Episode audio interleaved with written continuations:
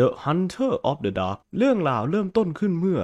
มีเจ้าหน้าที่สืบสวนคนหนึ่งได้ไปพบศพของโรเบิร์ตเบลกซึ่งในขณะที่เขากำลังทำการตรวจสอบศพนี่เอง เขาก็ได้ไปพบบันทึกของโรเบิร์ตเบลกที่วางอยู่บนโต๊ะ ซึ่งโรเบิร์ตนั้นได้เขียนเรื่องราวต่างๆ รวมไปถึงเรื่องที่เหนือธรรมชาติและมืดมนมากกว่าที่ใครๆคิด และฉากครับก็จะเริ่มเล่าเรื่องของโรเบิร์ตเบลกนะครับที่ถูกเขียนไว้ใน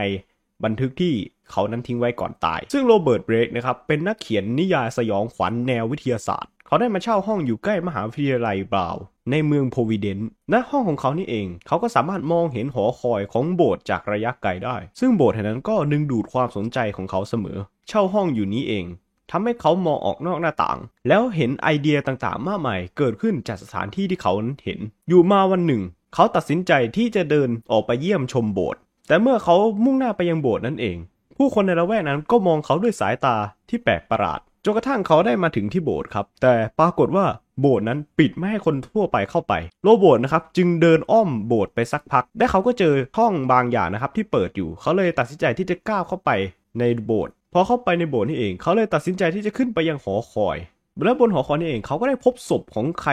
คนหนึ่งที่กลายเป็นโครงกระดูกไปแล้ว และเขาก็ได้เจอกับสิ่งประดิษฐ์ที่มีรูปร่างประหลาด คล้ายๆ กับคริสตัล เขาเลยตัดสินใจที่จะไปดูที่ศพนะครับ ปรากฏว่าข้างๆตัวศพนั้นมีบันทึกบางอย่างวางไว้อยู่ โดยที่เนื้อหาในกระดาษนะครับ ระบุไว้ว่า ชายคนที่นอนกลายเป็นศพอยู่นี้นั้น เขาเป็นนักข่าว ที่ได้เดินทางไปยังซากปรักหักพังของอียิปต์เมื่อปี 1844 และที่นั่นเองเขาได้พบกล่องที่มีรูปร่างประหลาด ซึ่งเขาสันนิษฐานว่ามันอาจจะเป็นกล่องที่ถูกผลิตโดยมนุษย์ต่างดาวก็เป็นได้ เขาเลยนำกล่องนั้นกลับมาที่เมืองโพวิเดนต์แล้วเขาก็ได้มอบมันให้กับทางลัทธิปัญญาแห่งดวงดาวในเมืองโพวิเดนต์ซึ่งทางลัทธินี้เองก็ได้ทำการปลุกผู้ล่าแห่งความมืด ซึ่งเป็นร่างอวตารของยาลาโพเทปซึ่งพวกเขานั้นอัญเชิญมันโดยการจ้องมองเข้าไปในคริสตัล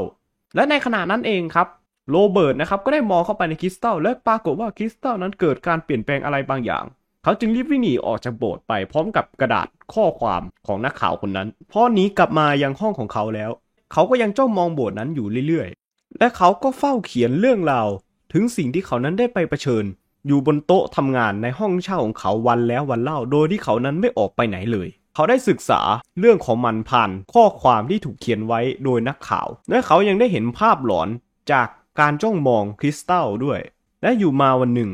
เขาก็ออกไปข้างนอกโดยที่เขานั้นไม่รู้ตัว และเขาก็ได้ทำการจ้องมองคริสตัลอีกครั้งหนึ่ง เขาได้เห็นอะไรบางอย่างที่น่ากลัวและน่าสยดสยอง ภายในคริสตัลและเขาก็ได้วิ่งหนีกลับไป พอกลับมาถึงห้องเช่า เขายิ่งหมกมุ่นกับงานเขียนของเขามากกว่าเดิม วันหนึ่ง ในช่วงที่เกิดพายุฝนฟ้าขนองทำให้ไฟฟ้านั้นดับลง ซึ่งผู้คนนะครับก็คิดว่าเหตุที่ไฟฟ้าดับนี้เป็นผลพวงมาจากพายุ พวกเขาเลยมารวมตัวกันอยู่ที่หน้าโบสถ์ครับ ราะว่าพวกเขานั้นรู้สึกถึงพลังอะไรบางอย่างที่อยู่ภายในโบสถ์หลังจากนั้นนะครับก็มีบางอย่างพุ่งออกมาจากโบสถ์พอวันรุ่งขึ้นเจ้าหน้าที่ตำรวจก็ได้มาค้นพบศพของโรเบิร์ตเบรกซึ่ง